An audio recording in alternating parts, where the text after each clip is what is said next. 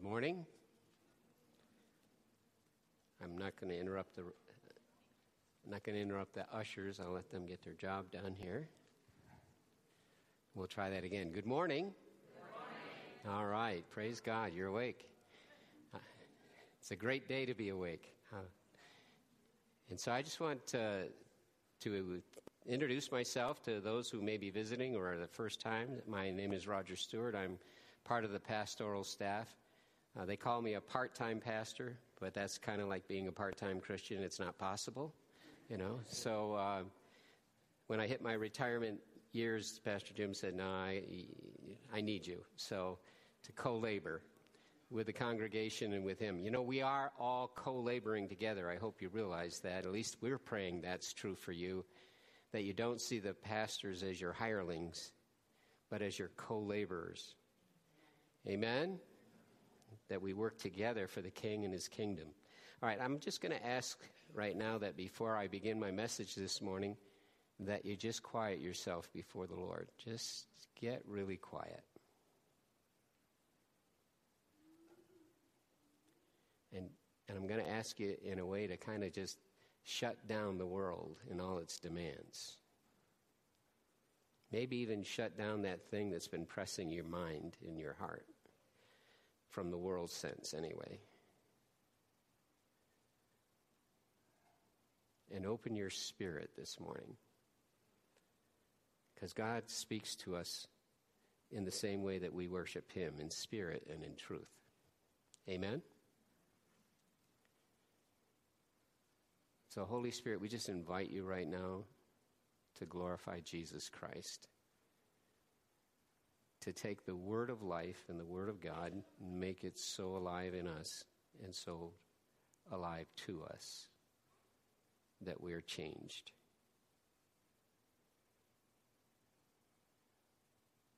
Have your way in the service and use me this morning, I pray, Holy Spirit, to call your people to know how much you love us, God, how much you care about us, Lord Jesus, what you've done for us so that we can have fellowship with you, that we don't have to go through life hoping or desperate, even though we sing sometimes, I'm desperate for you. We can feel that way, God, but you said you don't want us to be that way. You want us to live in hope, in power, in grace. So, Father, I just pray for that this morning. Use me and speak to your people. I thank you in Jesus' name. Amen. Amen. That was good, huh? Just taking a moment to let go of all those pressing things and just open your heart to God. All right, we're in the book of First John, and this is the second message in our series. And uh, you know, the truths that are in the Word of God are always relevant, aren't they? They're as relevant today as they were on the day that the Holy Spirit gave John this letter to the church.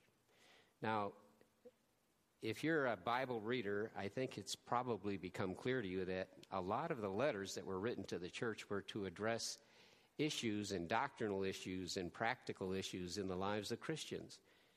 Uh, for example, I think if you've read 1 Corinthians, you remember Paul said, uh, Church, you've got all the gifts, but your heart's not right. Your spirit's not right. You're carnal. You're worldly. And I need to, I need to call your attention to the fact that it's Jesus. That when I came to you, I came to you in weakness, and I, I wanted your faith to rest in the power of God and not in the wisdom of men. Amen? I wanted you to know that it's Jesus Christ who is our life. So, as we come to these uh, verses in 1 John, uh, it's true that there was a problem in the church in John's day. It was a group of people who had stepped out of the faith and embraced a teaching called Gnosticism. And Gnosticism wasn't new at that time, but it just had a resurgence. Now, this is in, in this area where John was and who, the church exactly that he was writing to. Now, the truths that are here are eternal. For example, I mean, of all the, the writers of the, of the Bible, I think John makes truth known in a, as succinct a manner as it's possible. For example, he says, God is light, or God is righteous, or God is forgiving, or God is love, right? I mean, that's not a very big sentence, is it? But it's powerful, it's packed with who God is. And, it, and, and, if you really begin to think about that in the Spirit, uh, it'll bless your life. Uh, it'll transform your life if you really understand what John is saying and, and the Holy Spirit is saying through him in those verses. Now, last week, Pastor Jim reminded us of who this apostle was that's writing, that he, was, he called himself the beloved apostle. I am the beloved apostle. Those guys, well, they're apostles, but me, I'm the beloved apostle. I mean, you know, John could almost be accused of a little egotism unless you realize that the relationship that he had with Jesus, humanly speaking, was so special that when Jesus was on the cross, he said to his mother, uh, he said to John, John, I want you to take care of my mother. And he said to his mother, John is now your son. You see, he had a great human relationship with Jesus. Amen? Is it possible to have human relationships that are superb? Can you even have, as a human being, a love for Jesus just in your humanness? Amen? And a relationship with Him. But the truth of the matter is here that that's not the kind of relationship that will make a difference in our lives, nor will it empower us to live the way that God has called us to live as His children. Should children be proud of their parents? I mean, parents be proud of their children? Hello? How many lives have been ruined because a parent wouldn't acknowledge their child or express their love for them even if they failed? Uh, my son gave us a funny Christmas gift or Christmas card this last year. In fact, I laughed so hard the tears ran down my face. Uh, maybe you won't think it's as funny, but I'll share it with you. It starts on the front page. And he gave us a good one, by the way, that just focused on Jesus' birth and coming, but this one he gave us because he wanted, he just couldn't stop. On the front, it shows two women sitting on donkeys. And on the back of one of the donkeys, it says, My son is an honor student. Okay? And on the back of an, the other donkey, it says, And my son is in med school. And the women are talking, and one says to the other, Don't look now, but here comes Mary. Yeah, you know what's coming? You open the card, and there's Mary's donkey next to him, and it says, My son is God.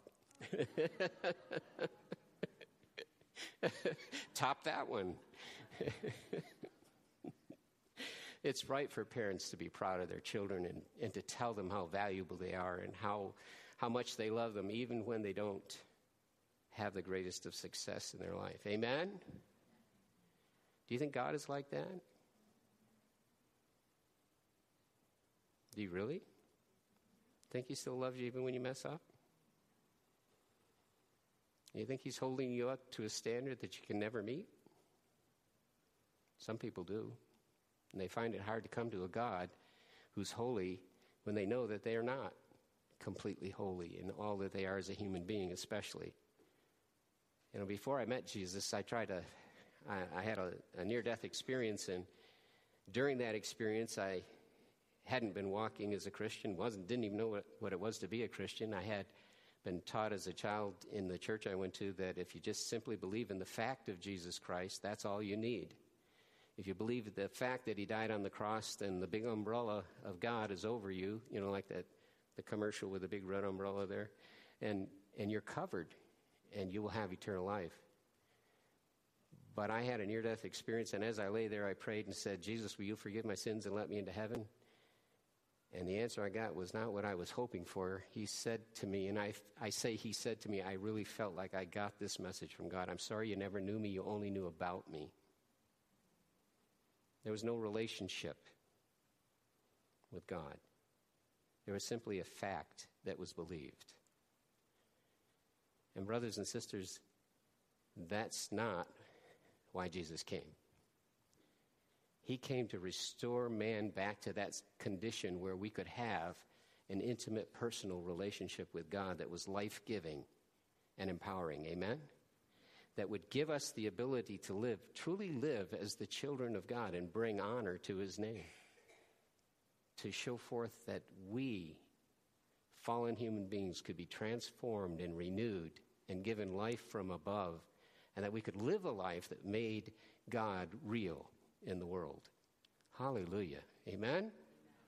All right. So that's what that's what the message of the gospel is. That God loves you. That he loves every human being that has ever been created. And that this body that we are in right now, this earth suit, is really meant to be the temple of the living God. That he wants to abide with us in this body. That we could have intimate personal fellowship with him all the time, not part time, but all the time. And out of that relationship, we would have the ability to bring him glory and to overcome all the things that the flesh wants to do to keep us from being able to do that. In fact, if you remember in Galatians, Paul writes, The flesh wars against the spirit, and the spirit against the flesh, so that you may not do the things you may want to do. Our flesh still wants to do things that aren't pleasing to God. Anybody agree with that? But the Holy Spirit says, I can put to death the deeds of the flesh, and I can cause you to truly live. And I can cause your spirit to know that you are a child of God, that you're living like one, and you can even cry out, Abba, Daddy. That's how intimate your relationship with God can be and should be. So, could you throw up the first verse here? Uh, last week, Pastor Jim started with this verse. It's the beginning and opening of First John. And he expressed here that John was one of the 12 that Jesus personally called to be his disciples. How would you like to be one of the Anybody ever wish that you were one of the 12? You know that maybe that would have made a difference in your life? What were they like before he called them? Holy men? I don't think so. Tax collectors? Fishermen? Fishermen, like shepherds, didn't have a very good reputation in that day. They tend to curse. Now, I do believe these men were looking for Messiah. I do believe they had a desire to know Messiah, but I don't believe they were holy men. Does that make sense? So, the guys that are writing to us here are men who were transformed by God. They were changed from merely being human beings with a human spirit into being children of God with a spirit that was born of God or was a Holy Spirit. Do you believe that your spirit is holy? Even as a human being, that God has given you His Spirit in you and made you to have a life that comes from God and a life that can relate to God as a human being. Now, can you do it apart from Jesus Christ? No. Don't get me wrong. But He gave you a spirit that is eternal and eternally right with Him. Will you be in heaven? If you know Jesus Christ and you're, and you're living Him. Well, guess what? It's not the Holy Spirit who's going to heaven in your place, it's you. So God wants to have a personal relationship with you. He loves you. Yeah, He knows all about us. Does He want us to live a defeated life, or do you think He wants us to live a victorious life, as the Word of God was given this morning? He wants you to live a victorious life, but you can't do it in the flesh. Your flesh can cooperate with the Holy Spirit and be subject to the Holy Spirit and thereby be sanctified, but you're not going to be able to do it with just your humanness. It's not going to happen. Now, how many of you thought that the apostles were special? Come on. God gave the scriptures through them, right? These guys were special guys. You would expect them to say, you know, why don't you be like us? In fact, if you look at this opening verse, that which from, from the beginning, which we have heard, which we have seen with our eyes, which we have looked at and our hands have touched, this we proclaim to you concerning the word of life. Can you show the next part? And the life appeared, and we have seen it and testified to it, and we proclaim to you the eternal life which was with the Father and appeared to us. And then we proclaim to you what we have seen and heard, so that you also may have fellowship with us. And our fellowship is with the Father and with His Son, Jesus Christ. Awesome words. But if you separate yourself from the ones who wrote them, as if you're not exactly like they are, or that your relationship with God can't be exactly like theirs, then there's something wrong with your ability to receive what the Holy Spirit is saying here. I find it interesting that John is writing, yet he uses the third person, or the third, the, what do you call it? The, the we. He doesn't say I, he says we. Are you included in the we? When John writes we? Or is it just these holy men? In other words, what John says at the end is, or what the Holy Spirit says at the end is, we write this so that you will have the exact same fellowship with God the Father and God the Son that we have come to know and live in. Amen? So don't look at yourself as a second class citizen in the kingdom of God as though you're something lower than the ones who he, he made apostles because they say that that's not true. And the Holy Spirit says that's not true. You mean it's actually true that I can have the same level of fellowship with God as the Apostle John? Yes. The Apostle Peter? Yes. The Apostle Paul? Yes. The pastor? Yes.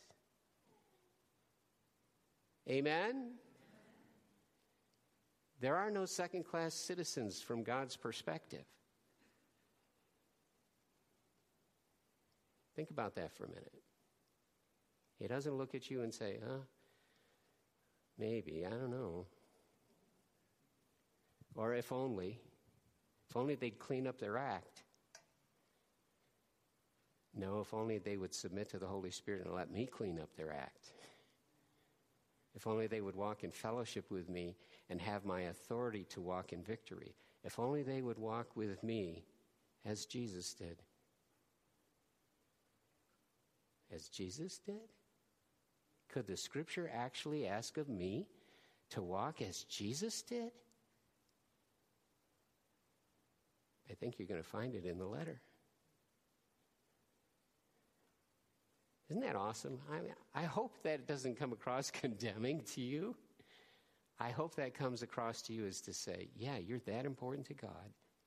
You're that valuable to God and he believes that he can give you what you need to walk victoriously, not only victoriously, but as a powerful minister of his kingdom, just as the apostles did. How did they do it? And the answer was they're telling us right here in verse 1 the secret to our life is intimacy. The secret to our life is having an abiding fellowship with God that isn't there on Sunday, but not Monday, Tuesday, Wednesday, Thursday, Friday, Saturday, but it's there every day of the week, every hour of the day. It's there when I go to sleep, it's there when I wake up. I have fellowship with God. Amen? Wouldn't that be great to live that way? To know that you are that way as far as God's concerned? Does, he desires to have that level of intimacy with you. And what's standing in the way? Believe it or not, the flesh, the world, and the devil. They're all trying to keep you from that kind of intimacy. I mean, I can actually oppose my own intimacy with God? Sure, all I got to do is believe it's not possible. All I have to do is believe I'm unworthy. All I have to do is think that the getting a sense of worth and value for myself out of this world and the things that come from this world are of greater value than having my intimacy, having my sense of wealth and or wealth. Yeah, wealth too. All kinds, every part of my life finding its its person, personal and its purpose in God. Amen. All right, so this book is just so amazing because it is going to, te- if you listen carefully to what the Spirit is saying to us, it says, if I, if I, if I say, if I do, if I, if I, if I, if I, then I'm in trouble. But if He, I, I'm empowered. If I walk in the light as He is in the light, I have fellowship with God and I have fellowship with you. Oh, and by the way, if I sin, the blood of Jesus Christ covers me and restores me. Amen? Do you have Christ's righteousness? And if He's given it to you, can you take it away? I don't think so. You can live as though you're not living in His righteousness, in His strength, in His power, or His presence, but that doesn't mean you can take away the righteousness that Christ provides. Amen?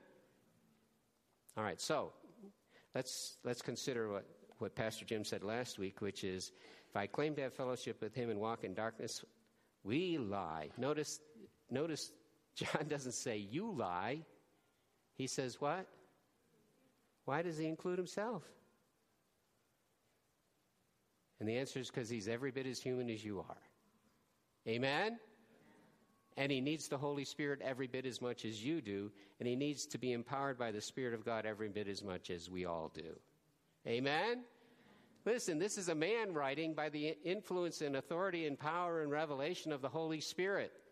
He's a man like you, he's a man like me. Did he have an intimate, awesome relationship with God that brought him great joy? Yes, he did. And he's trying to share that with us. Amen? Come on, let's get excited about how good this can be. Amen? All right, so the very men who lived with Jesus, who touched him and saw him and spoke with him while he was on the earth before he went to the cross, and who touched him and spoke with him after he rose from the dead and actually saw him go up into heaven. These men are writing to us and saying, Boy, am I glad we have a Savior. Boy, am I glad we have the Holy Spirit. Boy, am I glad I live in the kind of relationship with God that has been made available to me through our great God and Savior, Jesus Christ. It brings us such joy to have this effective in our life. Amen? Hallelujah. Thank you, Jesus. Thank you, Jesus, that you didn't single these guys out and say, now, if you could only live like they do, then you would be one of my chosen. No, Jesus reminded them listen, you didn't choose me, but I chose you, and I appointed you, right?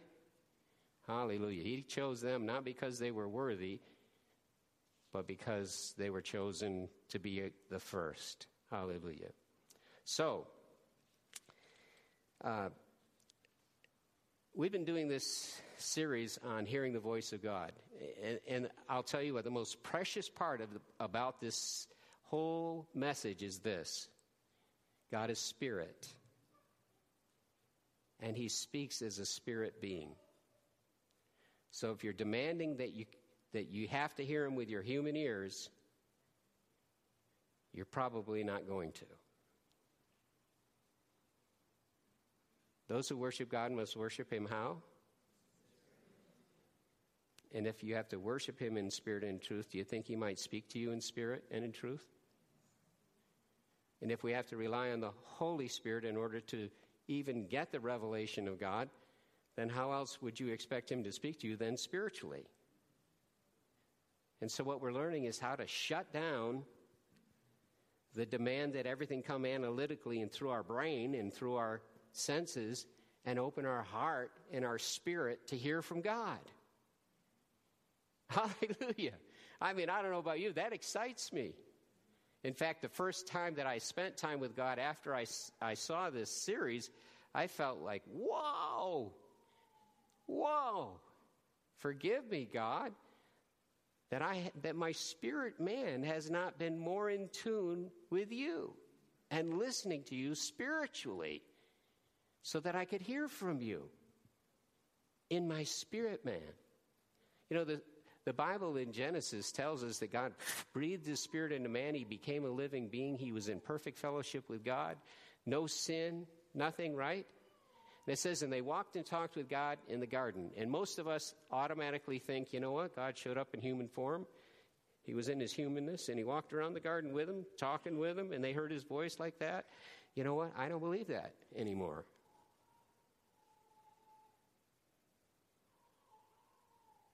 I believe that God showed up and he was there in spirit. And they communed in spirit. They communicated in spirit. I believe they could hear a voice, sure, but I don't think God stood there like this against the tree.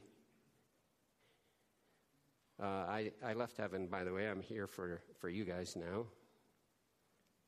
Do you understand what I'm saying? So, if he spoke to Adam and Eve in the Spirit, do you think he'll speak to you in the Spirit? If you are a child of God, born of him, born again, hallelujah, born of the Holy Spirit, given back a spirit that can commune with God and have fellowship with him. What an awesome, awesome thing Jesus has done for us. In Hebrews, it says, Come on up to the most holy place. Are you going to go up there in your body? Or are you going to go there in your spirit? And it says, by the way, the way in has been opened for you through his body, that is his, the veil that was torn.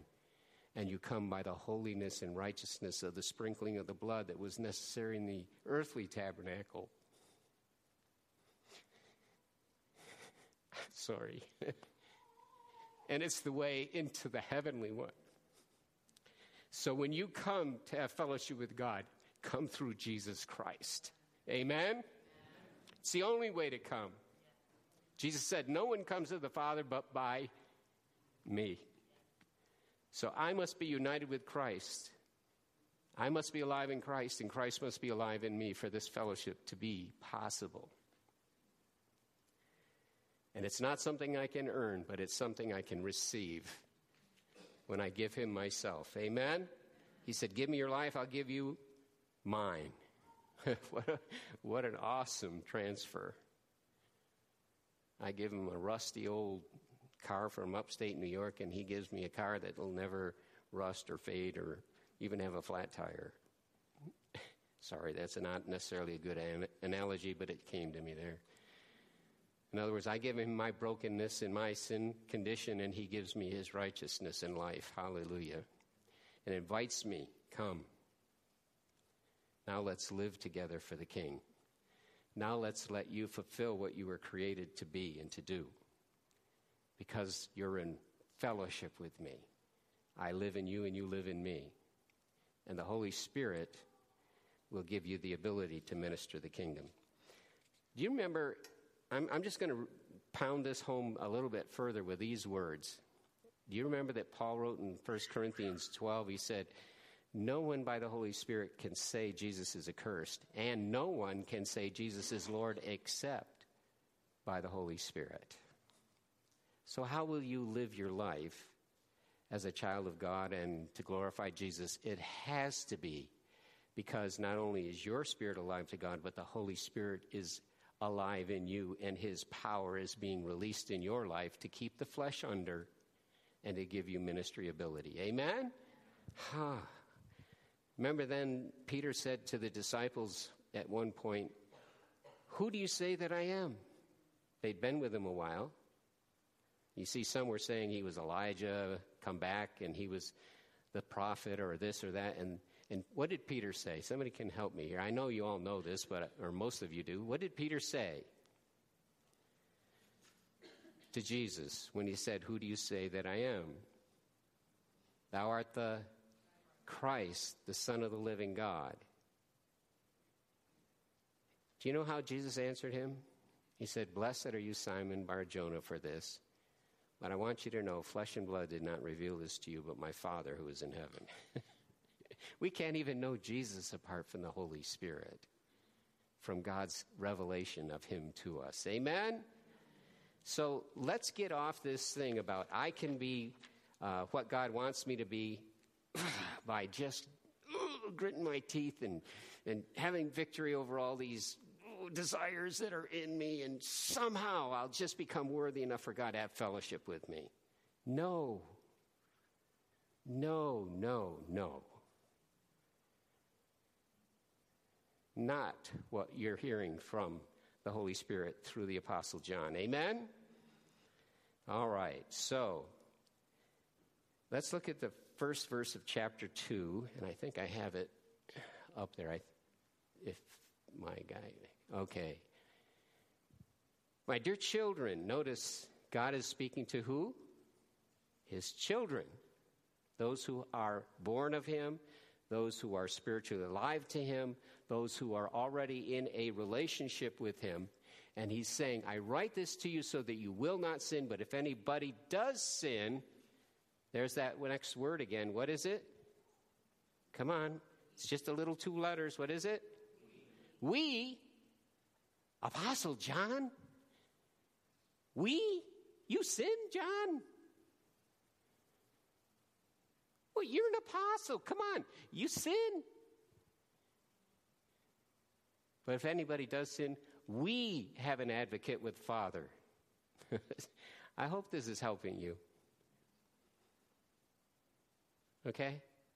I hope this is helping you see that you're just as special to God as John. And he's there for you as an advocate as much as he was for him. So when we mess up, when either the devil lies to us and we believe him, or when we fall in our flesh, in our humanness, and we mess up, we have an advocate with the Father. Do you know what an advocate is? It's a defense attorney. And Jesus has never lost a case. And he's not about to lose yours either. Amen. Amen. Gosh, I don't know. I hope this is exciting to you. You know, God says, go ahead. I want you to walk in the Spirit, live a holy life. I want you to reflect who I am. I want you to minister my kingdom. And by the way, if you mess up, it's okay. I got you covered. I don't want you to mess up. I don't want you to make excuses for, for messing up. What I want you to do is confess your sin, come to the advocate, and allow him to plead your case with me, and I'll restore you because of him. Amen? Oh, gosh, this is good stuff. This isn't John going up there, come on, church, what's the matter with you? You're not walking holy. That's not what this is. This is an invitation to live in the abiding fellowship that God has offered to us through Jesus Christ. Does that make this a little better book to read? Huh? I mean, most people try to avoid this book because they say, oh, this is all about holiness, and holiness is one of those things the church doesn't even understand, much less walk in. So, how can we possibly enjoy reading First John? And the answer is because in it is the secret to a victorious Christian life and an abiding fellowship with the Father and with His Son, Jesus Christ. Hallelujah. All right, good stuff. All right, so then it goes on to say, whoever says, I know him. All right, sorry, I'm, dear children, okay, I'm jumping to the next verse 1 John 2 3 to 5. Whoever says, I know him, but does not do what he commands is a liar, and the truth is not in him or in that person.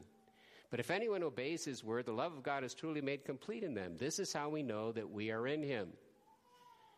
Whoever claims to be in him must walk as Jesus walked. Whoa! Whoa, I'm not Jesus. Come on. No, it says walk to live as Jesus did or walk as Jesus did. Now, I have to tell you, one of the things that really broke, uh, broke some theology problems for me was when Bill Johnson wrote in, in a book that he writes um, If Jesus did what he did simply because he was God, I'm impressed, but I'm not obligated. But if Jesus laid aside his glory, put on human flesh, and did what he did because of his relationship with the Father and the powerful presence of the Holy Spirit. Now, that's a different story. Amen? You know, some of us have Jesus being so God that he's not man. And then some people have him so man that he's not God. That's what the Gnostics' problem was. But what did Jesus do? He put on human flesh. He laid aside his glory and he depended upon the Holy Spirit to see people's hearts, to see people's minds. Does the Holy Spirit give words of knowledge and words of wisdom to human beings that aren't Jesus? Can the Holy Spirit speak to you about what's going on in someone else's life so that God can reach in and touch them and show them that He loves them and wants to rescue them from their situation? and bring them into his family or bring them back into fellowship if they stepped out. So, what is this verse really saying? This verse is saying, listen, you're a son or a daughter of God. You've been born again of the Holy Spirit. You have Christ in you, and you are in Christ. I will use you like I used Jesus if you'll walk with me in the same faith and relationship he did. By the way, how was his relationship with the Father? What did he say? I and the Father are. What is John saying in the beginning of this? We've come to understand oneness with the Father and with His Son, Jesus Christ. Not just understand it, but experience it. And we're telling you about it so that you can have the same thing we have. So if you want to walk as Jesus did or live as Jesus did, then you must be dependent upon the Holy Spirit. You must let God's your relationship with God be one so that God lives in you and you live in God, right? I mean, isn't he really saying that we can walk like he did? If we're born again and we become children of God. It's not beyond our ability when it comes from God in us and we're dependent upon God. See, Jesus lived a life of dependence while he was here on the earth. The scripture says he was tempted in every way like as unto us, yet without sin. You see, the, the difference between us and Jesus in temptation is this if we fall to it, it's completed. If you never fall to it, it never stops trying to get you. So if Jesus was tempted in every way like we, yet without sin, I think he was tempted even more than anybody in this room could ever be tempted. Does that make sense to you? Yet he never fell. Why? He depended on his relationship with God and the power of God in him. So, does that sound like a condemning verse or a verse that cannot be reached if you think of it as the way Jesus lived was in total dependence and fellowship with God and the power and presence of the Holy Spirit in his life? Can you do that? Scripture says you can't. The apostle invites us to. Amen? Gosh, this is a good book. It's got good news all over the place. It's not written to condemn the church. It's written to lift the church higher. It's written to give you hope. It's written to give you joy. It's written to give you peace. Jesus said, I want you to enter my rest. Do you know what that rest is? Not having it being done in the flesh, but having it being done by the Holy Spirit in you, with your spirit that is in love with God and is born of God and is in, been made able to have a relationship with Him. Amen, amen, and amen. Hallelujah. Has it been good to be in church? Does God love you? Do you think he, he wants you to have a victorious life? Do you think He's going to kick you out if you, if you blow it? Do you think He's going to f- just say, oh, get away from me? You know, that's the third time you did that. Maybe the tenth time you. No. He's saying, come on, I can give you victory over it. I can give you victory over it. Do you know that most of the hurts that people fall subject to are from human relationships, not from heavenly ones? Hello?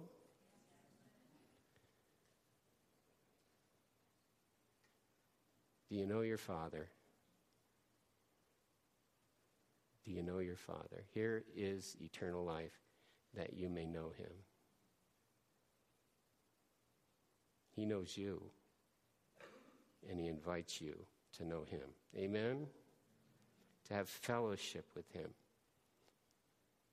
To give up on me as far as the means to righteousness and embrace the only way that we have to be righteous the provision of God and the presence of God in your life. Good news. Good news. It doesn't depend on me.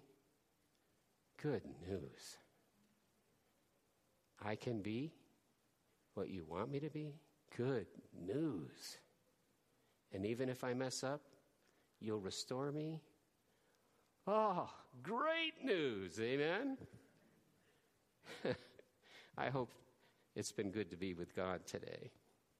And I hope you've heard from Him. Do you know there's a verse? Uh, I think we can throw it up here. It's from Philippians. This one is confused.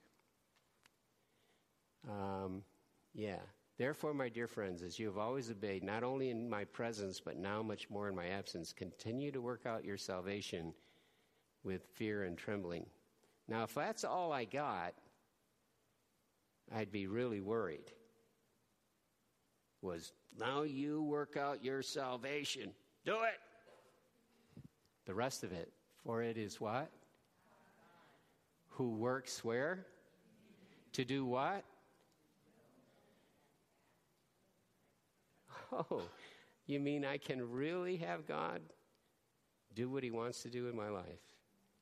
If I just say, that's my purpose, I'm going to work with God to see that happen. uh, guess what that work is? Submission, folks. Surrender and invitation. Would you stand with me this morning?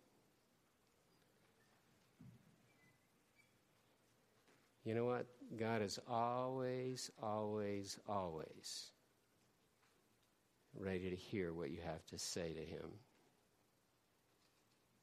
And maybe this morning it's time you heard what He had to say to you.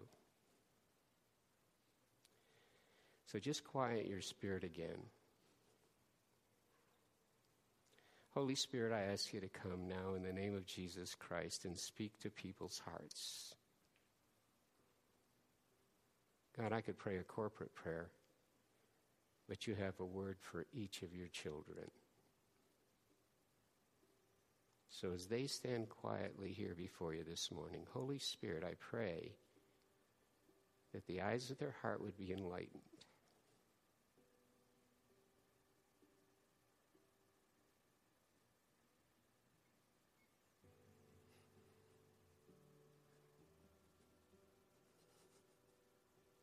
Touch hearts with your love, your forgiveness, your grace.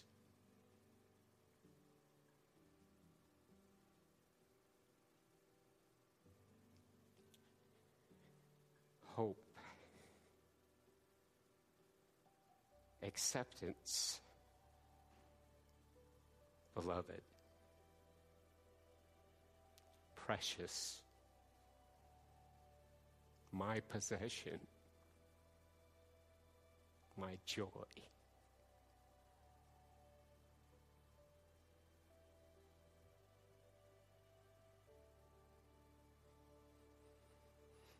Thank you, Father, that your desire is for us to be able to glorify you. Thank you, Jesus. And we pray it in your name. Amen.